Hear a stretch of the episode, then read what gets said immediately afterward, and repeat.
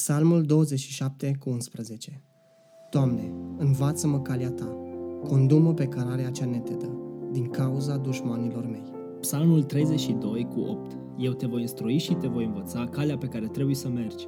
Te voi sfătui și ochiul meu va veghea asupra ta. 1 Regi 8 cu 36 Învață-i calea cea bună pe care trebuie să meargă.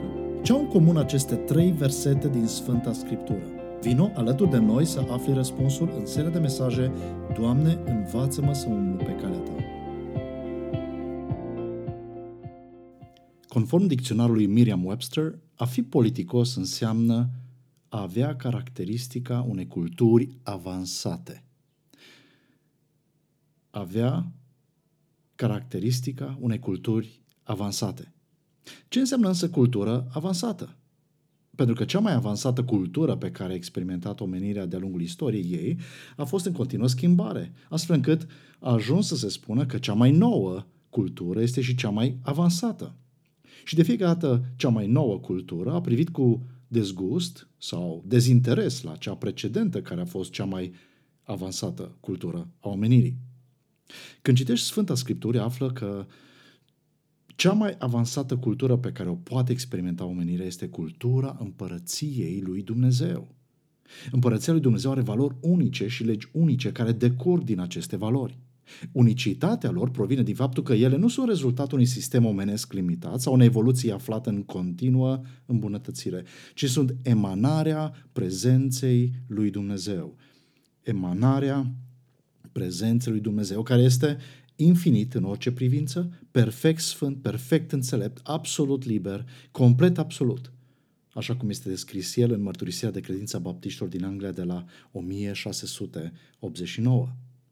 Însă, din punctul de vedere al lumii care zace în cer rău și al dicționarului Merriam-Webster, politețea mai are o definiție suplimentară în care se spune că politețea este marcată de o aparență a considerației, tactului, respectului sau curtoaziei. Adică politețea poate fi în același timp și o mască.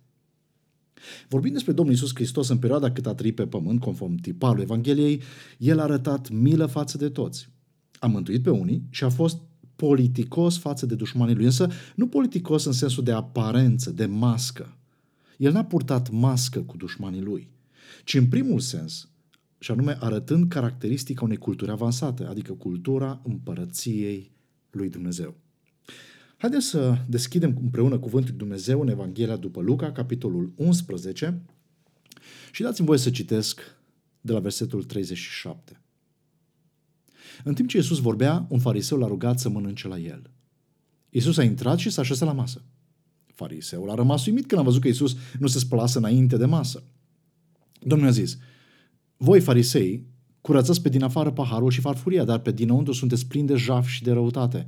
Nesăbuiților, oare cel ce a făcut partea din afară n-a făcut și partea dinăuntru?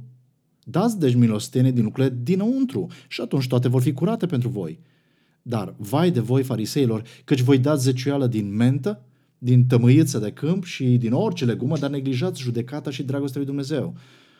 Pe acestea trebuia să le faceți, iar pe acelea să nu le neglijați. Vai de voi, fariseilor, căci voi iubiți scaunul de onoare în sinagogi și saluturile în piețe. Vai de voi, căci voi sunteți ca mormintele care nu se văd și peste care oamenii umblă fără să știe. Unul dintre învățătorii legii răspunzând a zis, învățătorule, spunând aceste lucruri ne jignești pe noi. Dar el a zis, vai și de voi învățători ai legii, căci încărcați pe oameni cu poveri dificil de purtat, iar voi înși vă nu atingeți povele nici măcar cu unul din degetele voastre. Vai de voi căci voi zidiți mormintele profeților pe care i-au ucis strămoșii voștri. Prin urmare, voi sunteți martori și încuvințați faptele strămoșilor voștri, căci ei i-au ucis, iar voi le zidiți mormintele. De aceea înțelepciunea lui Dumnezeu a zis, le voi trimite profeți și apostoli, însă pe unii dintre ei vor urcide, iar pe alții vor persecuta, ca să se ceară de la această generație sângele tuturor profeților care a fost vărsat de la întemeierea lumii, de la sângele lui Abel până la sângele lui Zaharia, care a pierit între altar și templu. Da, vă spun că va fi cerut de la generația aceasta. Vai de voi, învățători a legii, căci ați luat cu voi cheia cunoașterii. Nici voi n-ați intrat și ați împiedicat astfel și pe cei ce intrau. Când Isus a ieșit de acolo, cărturarii și farisei au început să-l critique cu înverșunare și să-i pună întrebări ostile după mult, despre multe lucruri, pândindu-l ca să vâneze vreun cuvânt ieșit din gura lui. Lista vaiurilor Domnului Isus din textul citit și din textul paralel din Matei 23, ca și lista fericirilor din Matei 5, vizează un anumit fel de oameni, un anumit profil. Așa cum lista fericirilor din Matei 5 o folosești ca să te poți privi în oglinda cuvântului Dumnezeu, să afli dacă ești sau nu ucenicul lui Hristos, la fel este și lista vaiurilor, o oglinda cuvântului Dumnezeu în care sufletul tău se poate vedea așa cum este atunci când nu, ești, nu ești al lui Hristos. Așa cum lista fericirilor este un mod politicos al lui Hristos de a descrie un păcătos a cărui păcate sunt acoperite, la fel, lista vaiurilor este modul politicos al lui Hristos de a descrie un păcătos care trăiește conform firii sale păcătoase. Așa cum fericirile îți dau siguranța mântuirii, la fel vaiurile îți dau siguranța nemântuirii. Așa cum fericiile sunt rezultatul vieții de ucenic al lui Hristos, la fel vaiurile sunt rezultatul vieții trăite fără Hristos, chiar dacă ai trăit toată viața cu Biblia în casă sau chiar și în prezența lui Hristos, așa cum au fost unii dintre cei descriși în textul nostru. Pentru că în versetul 37 și 45, Luca ne prezintă pe cei cărora li s-a adresat direct Domnul Isus, și anume fariseilor și cărturarilor. Cine erau farisei și cărturarii? Farisei erau cei care se străduiau să trăiască după datina bătrânilor, crezând că în acest fel sunt drepți în ochii lui Dumnezeu.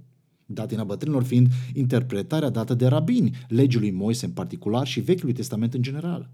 Iar farisei erau un fel de monastici urbani, pentru că nu trăiau total retraj din societate ca esenii din vremea lor, ci doar se considerau curați comparativ cu toți ceilalți evrei, ca să nu mai spunem de păgâni.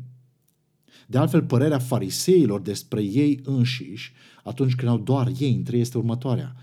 O vedem în Ioan 7 cu 49. Îi citesc pe ei. Iată ce spuneau farisei. Însă mulțimea aceasta care nu cunoaște legea este blestemată. Am încheiat citatul. Cărturarii, pe de altă parte, erau experți în interpretarea și aplicarea legii mozaice și a explicațiilor date de școlile rabinice la Vechiul Testament. Cuvântul lor, al cărturarilor, era lege pentru farisei. O lege mai presus decât legea cu lămare, și anume legea lui Dumnezeu din cuvântul revelat. Modul în care s-a adresat Domnul Isus acestora este sub forma unor vaiuri, modul lui Dumnezeu general de a arăta mila sa față de cei ce se împotrivesc constant adevărului său. Milă pentru că le spune adevărul din timp, vaiuri pentru că adevărul este cu privire la pedeapsa veșnică ce rămâne peste toți cei care resping Evanghelia lui Dumnezeu. Cu ocazia aceasta am împărțit textul citit în trei părți. Prima parte, versetul 37 și 38, le-am intitulat Regulile din casa omului corect. A doua parte, versetele 39 la 52, am numit-o Regulile din casa lui Dumnezeu. Iar a treia parte, versetele 53 și 54, i-am pus titlul Roadele celor două seturi de reguli. Deci, regulile din casa omului corect, regulile din casa lui Dumnezeu și roadele acestor reguli. Haideți să vedem mai întâi regulile din casa omului corect. Așa cum am citit în versetul 37, în timp ce Iisus vorbea, un fariseu l-a rugat să mănânce la el. Iisus a intrat și s-a așezat la masă. Ospitalitatea a fost mereu una din regulile de aur în Orientul Mijlociu, un standard al politeții care s-a păstrat până în vremea lui Isus. Ba mai mult, în cazul din textul nostru, considerând că un fariseu l-a invitat pe Domnul Isus la masă, adică un om care, așa cum am văzut, se considera com- curat comparativ cu toți ceilalți care nu erau farisei, dovedește extrema la care a fost dispus să ducă politeția, și anume invitând în casa lui de om neîntinat, la masa lui neîntinată, pe cineva despre care ceilalți farisei mărturiseau public, nu doar că nu este curat ca ei, dar mănâncă cu vame și și păcătoșii. Adică un lucru care obișnuiește să se spurce cu cei mai spurcați din societatea evrească din acea vreme. Adevărul este că nu știm de ce fariseul a invitat pe Domnul Isus în casa sa. Însă aceasta nu este singura invitație de acest fel la care a răspuns Isus. Priviți în Luca 7, în Luca 8 și în Luca 14, de exemplu. Și de asemenea nici singura care Domnul Isus a purtat altfel decât să aștepta gazda. În versetul 38 citim, fariseul a rămas uimit când a văzut că Isus nu se spălase înainte de masă. Fariseul, așa cum am spus mai devreme, respecta cu strictețe datina bătrânilor. parte din această datină era ritualul curățirii pe care orice fariseu trebuia să-l îndeplinească de fiecare dată când se întorcea acasă. Și anume, în cazul în care s-a atins de cineva sau ceva necurat, sau a fost atins de cineva sau ceva necurat, când ajungea acasă trebuia să spele cu grijă mâinile într-o anumită cantitate de apă și într-o anumită ordine, pentru ca să nu se întineze în rest, să nu întineze tot ce atinge în propria lui casă sau să nu-și întineze propriul trup mâncând cu mâinile nespălate ceremonial. Isus însă, așa cum am văzut, a intrat în casa fariseului și s-a așezat la masă fără să-și spele mâinile în mod ritualic. Despre această învățătură a datinii bătrânilor, Domnul Iisus a vorbit deja ucenicilor săi atunci când le-a spus în Matei 15 astfel. Ascultați și înțelegeți, nu ceea ce intră în gură îl întinează pe om, ci ceea ce iese din gură, acela îl întinează pe om. Atunci ucenicii s-au apropiat și au zis, știi că fariseii s-au potinit când au auzit aceste cuvinte? Lăsați-i. Sunt niște călăuze oarbe pentru cei orbi. Și dacă un orb călăuzește un alt orb, amândoi vor cădea în groapă. Petru răspunzând i-a zis, explică-ne pilda aceasta. Iisus a zis, și voi sunteți încă fără pricepere? Nu înțelegeți că orice intră în gură ajunge în stomac, iar apoi este dat afară în latrină? Dar ceea ce iese din gură vine din inimă și aceea îl întinează pe om. Căci din inimă ies gândurile rele, crimele, adulterele, curviile, furturile, mărturile mincinoase și blasfemiile. Acestea sunt lucrurile care îl întinează pe om. Dar a consuma mâncare cu mâinile nespălate nu îl întinează pe om. Am încheiat citatul. Fariseul în casa căruia a intrat ca invitat Domnul Isus a reacționat cu uimire, ne spune Luca. Dar nu în sensul de uimire față de ceva nou, pentru că acest fariseu știa că restul evreilor nu practicau acest ritual ca el, fariseul. Însă a reacționat în sensul de uimire față de o urăciune conform datinii bătrânilor, care nu s-a făcut până atunci în casa lui. Însă, bineînțeles, nu a verbalizat ceea ce era în inima lui, pentru că era politicos, nu-i așa? În schimb, Isus a știut ce în inima fariseului și nu a fost uimit de uimirea lui, așa că a fost și el politicos în felul lui, Isus. Și anume, verbalizând ceea ce era în inima lui Dumnezeu pentru acel fariseu. 3, 2, 1. Isus a verbalizat pentru că era parte dintr-o cultură avansată, cultura împărăției sale. Iar noi suntem chemați ca ucenici lui să urmăm modelul lui și să verbalizăm, să vestim celor din jur Evanghelia lui Hristos, pentru că Evanghelia lui Hristos este cel mai avansat lucru pe care îl vor auzi și îl vor putea trăi vreodată oamenii. Regulile au anumite limite. Iar una dintre limitele regulilor religioase care iau locul adevărului Dumnezeu este că acestea nu te pot scuti de momentele de uimire atunci când ești în prezența lui Isus Hristos. Însă te pot scuti de închinarea și pocăința inimii. Închinarea și pocăința sunt caracteristici ale tuturor celor ce fac parte din împărăția lui Dumnezeu, chiar dacă trăiesc încă în mijlocul lumii care zace în cer rău. Dumnezeu are milă față de toți, mântuie pe unii, dar în mod special pentru cei care nu vor să se pocăiască, are niște vaiuri. Aceasta este observația de bază cu privire la toate vaiurile lui Dumnezeu pentru lumea care zace în cer rău, pentru orice om nemântuit. Și anume, Regulile religioase care te scutesc de închinarea și pocăința inimii te vor duce în iad. În ciuda faptului că tu crezi despre Dumnezeu, în ciuda faptului că ai în casă o Biblie, în ciuda faptului că frecventezi o biserică. Dă voi să spun altfel. Să te consideri un om corect atunci când stai în prezența lui Hristos înseamnă că nu înțelegi nimic despre Evanghelia lui, despre cine este El, cine ești tu și despre soluția lui pentru viața ta. Și această stare a ta de corectitudine, de mulțumire de sine când stai în prezența Lui, oricât este de bine văzută de cei din lume, oricât ai fi de apreciat în rest pentru performanțele tale, în schimb, în inima lui Dumnezeu determină vai, vaiul la adresa ta. Am văzut regulile din casa unui om corect în proprii săi ochi, reguli date de datin și tradiții. În continuare vom vedea regulile din casa lui Dumnezeu, nu în sensul restrâns de biserică, ci în sensul larg al împărăției sale. Pentru că Isus răspunde la ceea ce fariseul nu a avut curaj să verbalizeze, pentru că a ales să fie politicos, răspunde cu faimoasele vaiuri. Prin aceste vaiuri, Isus arată fariseului, adică omului corect în proprii săi ochi, două din regulile casei lui Dumnezeu, regulile împărăției lui Dumnezeu. Regula 1. Dumnezeu se uită la inima omului. Dumnezeu se uită la inima omului. Însă atunci când un om crede că ceea ce se vede în afara lui este mai important decât ceea ce vede Dumnezeu în inima lui, aceasta îi va duce, aceasta îl va duce în iad. Aceasta stănește vaiul lui Dumnezeu. Regula numărul 2. Adevărul lui Dumnezeu este mai presus de părerea omului. Adevărul lui Dumnezeu este mai presus de părerea omului. Însă atunci când un om crede că părerea lui este mai presus de adevărul lui Dumnezeu, aceasta îl va duce în iad. Aceasta stănește vaiul lui Dumnezeu. Dacă punem la oaltă vaiurile vestite de Isus în casa acestui fariseu, putem concluziona astfel. Atunci când ne socotești ceea ce vede Dumnezeu în inima ta și când părerea ta contează pentru tine mai mult decât adevărul lui Dumnezeu, vei ajunge cu siguranță în iad.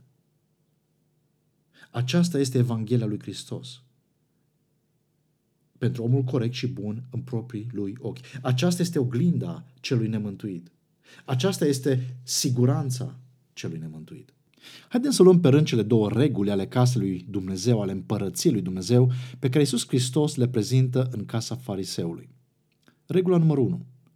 Dumnezeu se uită la inima omului.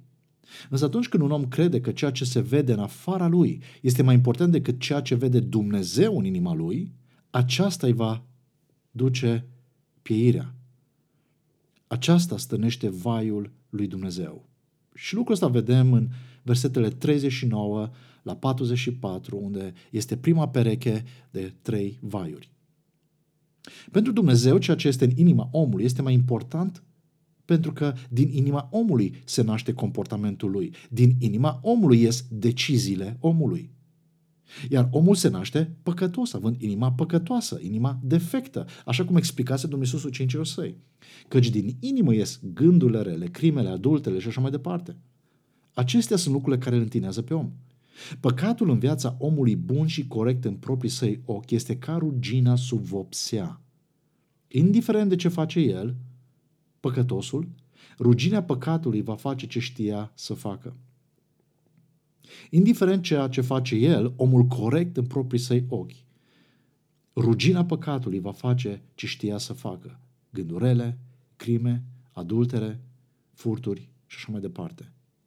Așa că controlul comportamentului, fără schimbarea inimii, este ca spălarea pe din afara paharului și farfuriei, dar care, pe dinăuntru, în inimă, rămâne cu mizeria jafului și răutății. Termen sinonim cu abuzul și stricăciunea. Schimbarea comportamentului fără schimbarea inimii aduce păcatul la un alt nivel, la nivelul ipocriziei. După ce Domnul Isus a ieșit de la masa acestui fariseu, el atrage atenția ucenicilor săi în Matei 12, primele versete astfel. Păziți-vă pe voi înși vă de drojdea fariseilor care este ipocrizia. Nu este nimic acoperit care nu va fi descoperit și nimic ascuns care nu va fi făcut cunoscut. De aceea orice ați spus în întuneric va fi auzit la lumină și orice ați șoptit la ureche în odăițe va fi proclamat de pe acoperișuri. Omul care ignoră ceea ce vede Dumnezeu în inima lui este ipocrit, iar Domnul Isus îl numește nesăbuit, adică ignorant, superficial. Și aceasta nu este o jignire adusă de Domnul Isus fariseului, ci este o diagnosticare. Acest gen de om preferă să se ocupe de ceea ce este la suprafață, nu de ceea ce este în profunzime. Preferă să se ocupe de culesul roadelor, nu de tratarea rădăcinii. Acestui om îi place Evanghelia prosperității sau Evanghelia socială, dar nu, nici într-un caz, Evanghelia lui Hristos. Însă, Dumnezeu ți-a dat trup și suflet. Dar tu ești nesăbuit, ești superficial. Ești ignorant atâta timp cât preferi să te ocupi doar de trup, nu de suflet. De ce să-i dau toată inima lui Dumnezeu așa cum îmi cere El? Ca să facă din sufletul meu un adevărat șantier toată viața? Păi mai bine lasă să se ocupe de grădinăritul din jurul casei mele. Un fel de curățenie de primăvară.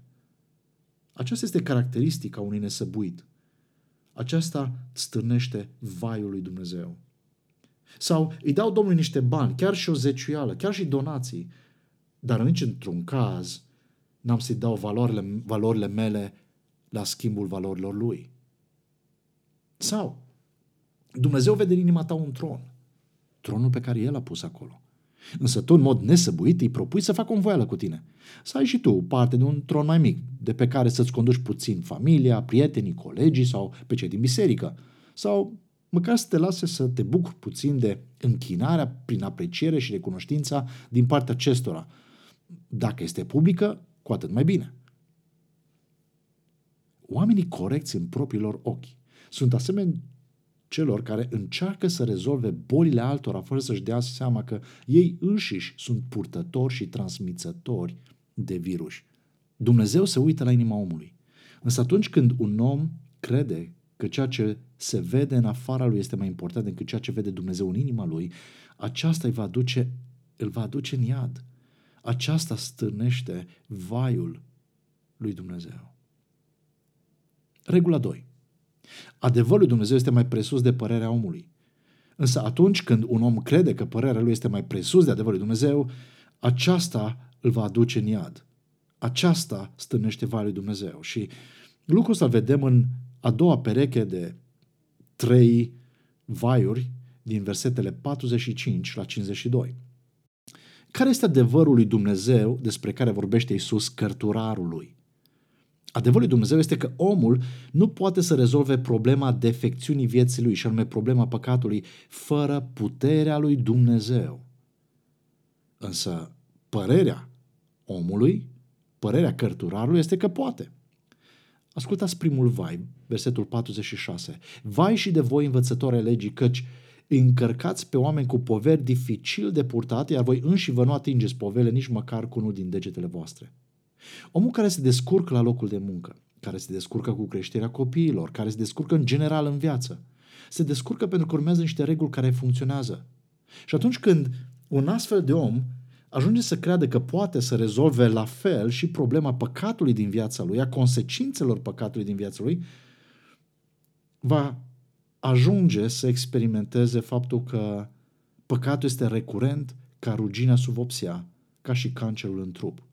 Cu cât încearcă mai greu să scape de gândurile rele, de pofte, de vina pentru păcatele comise, de invidie, de lăcomie, la fel cum se străduie să rezolve problemele de matematică a copiilor și problemele de la serviciu și cumva într-un mod miraculos sau altfel reușește să le rezolve, în schimb, când e vorba de păcatul din viața lui, de invidie, de lăcomie, constată doar că și-a înmulțit regulile și trește după reguli tot mai stricte, mai greu de realizat, care au ajuns poveri pentru conștiința lui și pe familia lui. El nu înțelege că legea lui Dumnezeu nu a fost dată de Dumnezeu ca omul să se descurce cu păcatul, să rezolve problema păcatului, ci ca să conștientizeze omul, să-i scoată problema la lumină, și anume lipsa de putere a omului în rezolvarea păcatului din viața lui. Pentru că adevărul lui Dumnezeu este că păcatul te-a omorât spiritual, păcatul te-a orbit spiritual, păcatul te întărâtă împotriva lui Dumnezeu, așa că ești fără putere, nu știi încotro, trebuie să mergi cu viața ta și pe deasupra mai ai și o atitudine de împotrivire compulsivă față de singurul care te-ar putea ajuta față de Dumnezeu. Acești farisei și cărturari, acești oameni corecți și mai buni ca majoritatea lumii, nu cunoșteau puterea harului lui Dumnezeu, puterea iertării lui Dumnezeu, puterea răscumpărării lui Hristos, pentru că erau absorbiți, ocupați, împovărați de harul pe care și-l dădea unii altora, de genul o mână spară pe alta. Erau prea împovărați și ocupați cu vorba, învață să te ierți pe tine însuți. În timp ce nu înțelegeau de ce cu trecerea timpului erau tot mai sătui de ei înșiși. Erau prea ocupați să caute mântuitori între experți și să-și găsească răscumpărarea prin practici umane. În timp ce, în timp ce în mijlocul lor stătea singurul care avea puterea să le facă parte de harul mântuirii, al iertării, al schimbării vieții lor. Părerea omului nu are puterea să scape omul de puterea și povara păcatului. De asemenea, de lui Dumnezeu, spus de Isus acestui cărturar, este că Dumnezeu nu greșește cu privire la problema omului. Dumnezeu nu greșește cu privire la problema omului, însă părerea omului este că poate Dumnezeu este ca omul, supus greșelilor, neatent, limitat în cunoaștere, luat prin surprindere de necazul venit peste om, de ispita venită peste om. Poate și Dumnezeu are niște minusuri, niște găuri în planul său cu omul, așa cum omul are diferite neajunsuri și limitări în planul lui. Priveți, vă rog, la al doilea vai. Versetele 47 la 49. Vai de voi, căci voi zidiți mormintele profeților pe care i-au ucis strămoșii voștri, prin urmare voi sunteți martori și încuvințați faptele strămoșilor voștri, căci ei i-au ucis, iar voi le zidiți mormintele. De aceea înțelepciunea lui Dumnezeu a zis, le voi trimite profeți și apostoli, însă pe unii dintre ei vor ucide și pe alții vor persecuta. Dumnezeu a știut că lumea va persecuta și ucide pe profeții și apostolii săi. Și totuși, Dumnezeu i-a trimis pe profeți și apostoli în lume. I-a trimis pe profeții și apostolii săi pentru ca, citez din apostolul Pavel, Așadar, cum îl vor chema pe cel care, în care n-au crezut? Și cum vor crede în cel despre care n-au auzit? Și în cum vor auzi fără să le predice cineva? Și cum să predice dacă nu sunt trimiși? Așa cum este scris, cât de frumoase sunt picioarele celor ce aduc vești bune. Însă nu toți au ascultat de Evanghelie. Nu toți au ascultat de Evanghelie, ne spune Apostolul Pavel în Roman 10. Aceasta este înțelepciunea lui Dumnezeu. Să știi ce are nevoie omul. Și cu riscul ca omul să nu te asculte, să-i trimiți mesagerii tăi, să-i trimiți profeții tăi, apostolii tăi, să-l trimiți pe fiul tău.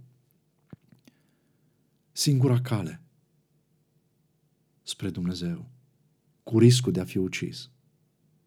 Aceasta este înțelepciunea, înțelepciunea lui Dumnezeu pe care lumea nu poate înțelege.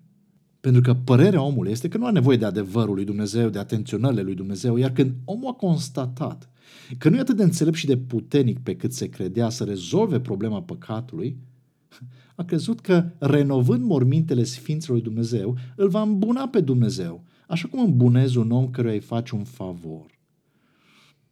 Însă, dragii mei, un om mort are oare nevoie de un pat mai bun? De un doctor mai bun? De un tratament mai bun? De mai multă înțelegere și milă? Sau de o viață nouă? Dumnezeu nu a greșit în ce privește problema omului. Omul mort spiritual nu are nevoie de renovarea vieții sale actuale – ci are nevoie de o viață nouă, de viața veșnică, iar această viață este Isus Hristos, despre care Dumnezeu ne-a vorbit prin profet și prin apostol, ba chiar prin Isus Hristos, Fiul Său. Însă părerea omului a fost că nu poate avea încredere în Isus Hristos, așa că l-au răstignit. Omul mort spiritual are nevoie de viață veșnică pe care o aduce Duhul Sfânt prin credință în viața omului. Însă, părerea omului, bun în ochii săi, este că poate ajunge la o altă înțelegere cu Dumnezeu și ne socotește astfel singurul lucru pe care Dumnezeu nu-l poate ierta omului. Nesocotirea lucrării Duhului Sfânt. De asemenea, adevărul lui Dumnezeu spus de Iisus cărturarul este că omul nu poate afla adevărul despre viața lui fără cuvântul lui Dumnezeu.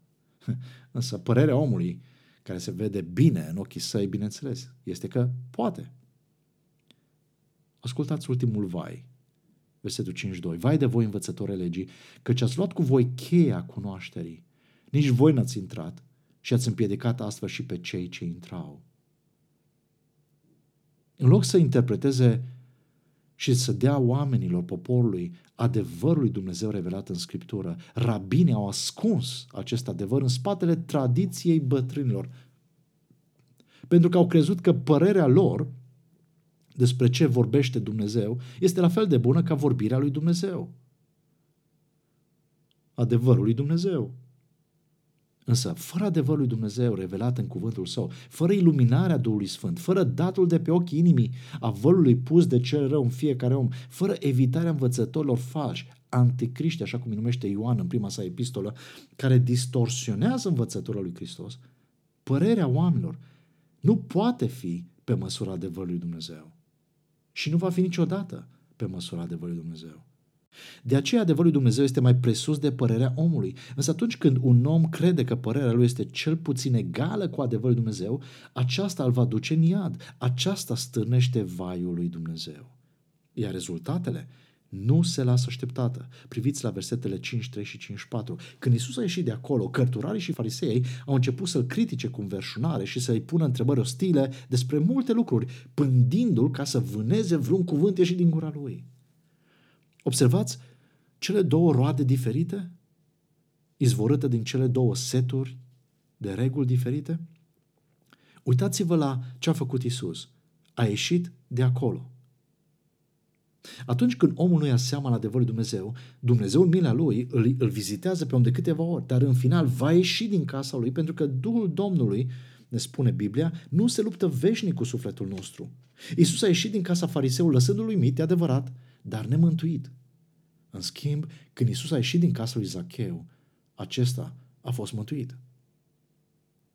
Pe de altă parte, atunci când omul ia seama la adevărul lui Dumnezeu, deși este vizitat de Dumnezeu, în final, omul nu se va închina și nu se va pocăi înaintea lui Dumnezeu, ci din potrivă, îl va critica pe Dumnezeu, va continua să pună întrebări ostile și în final va încerca să-l vâneze pe Dumnezeu pentru orice situație în care adevărul Dumnezeu nu se potrivește cu părerea omului corect în proprii săi ochi. În concluzie, Dumnezeu are milă de toți oamenii, este gata să mântuie.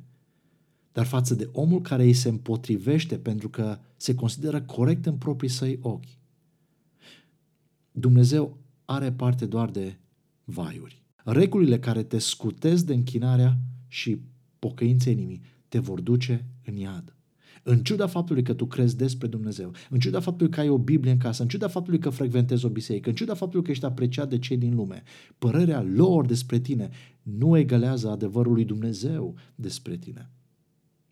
Îmi place modul în care John MacArthur, comentând acest text, rezumă semnele, indiciile, simptomele celor ce vor avea parte de vaiul lui Dumnezeu. Și o face în felul următor. Acestea, aceștia sunt cei care iubesc mai mult ceea ce este simbolic decât ceea ce este adevărat. Versetul 38. Aceștia sunt cei care iubesc mai mult ce e păcătos decât ceea ce e sfânt. Versetul 39. Aceștia sunt cei care iubesc mai mult ceea ce este simplist, nu ceea ce este profund. Versetele 40 și 41. Aceștia sunt cei ce iubesc mai mult ceea ce este secundar, nu ceea ce este principal. Versetul 42. Și aceștia sunt cei care iubesc mai mult ceea ce este spectaculos, nu ceea ce este pentru Dumnezeu. Versetul 43 și 44. În final te întreb, cum este viața ta? O treci după regulile lumii sau după regulile împărăției lui Dumnezeu? Te regăsești în fericirile din Matei 5 sau în vaiurile din Luca 11?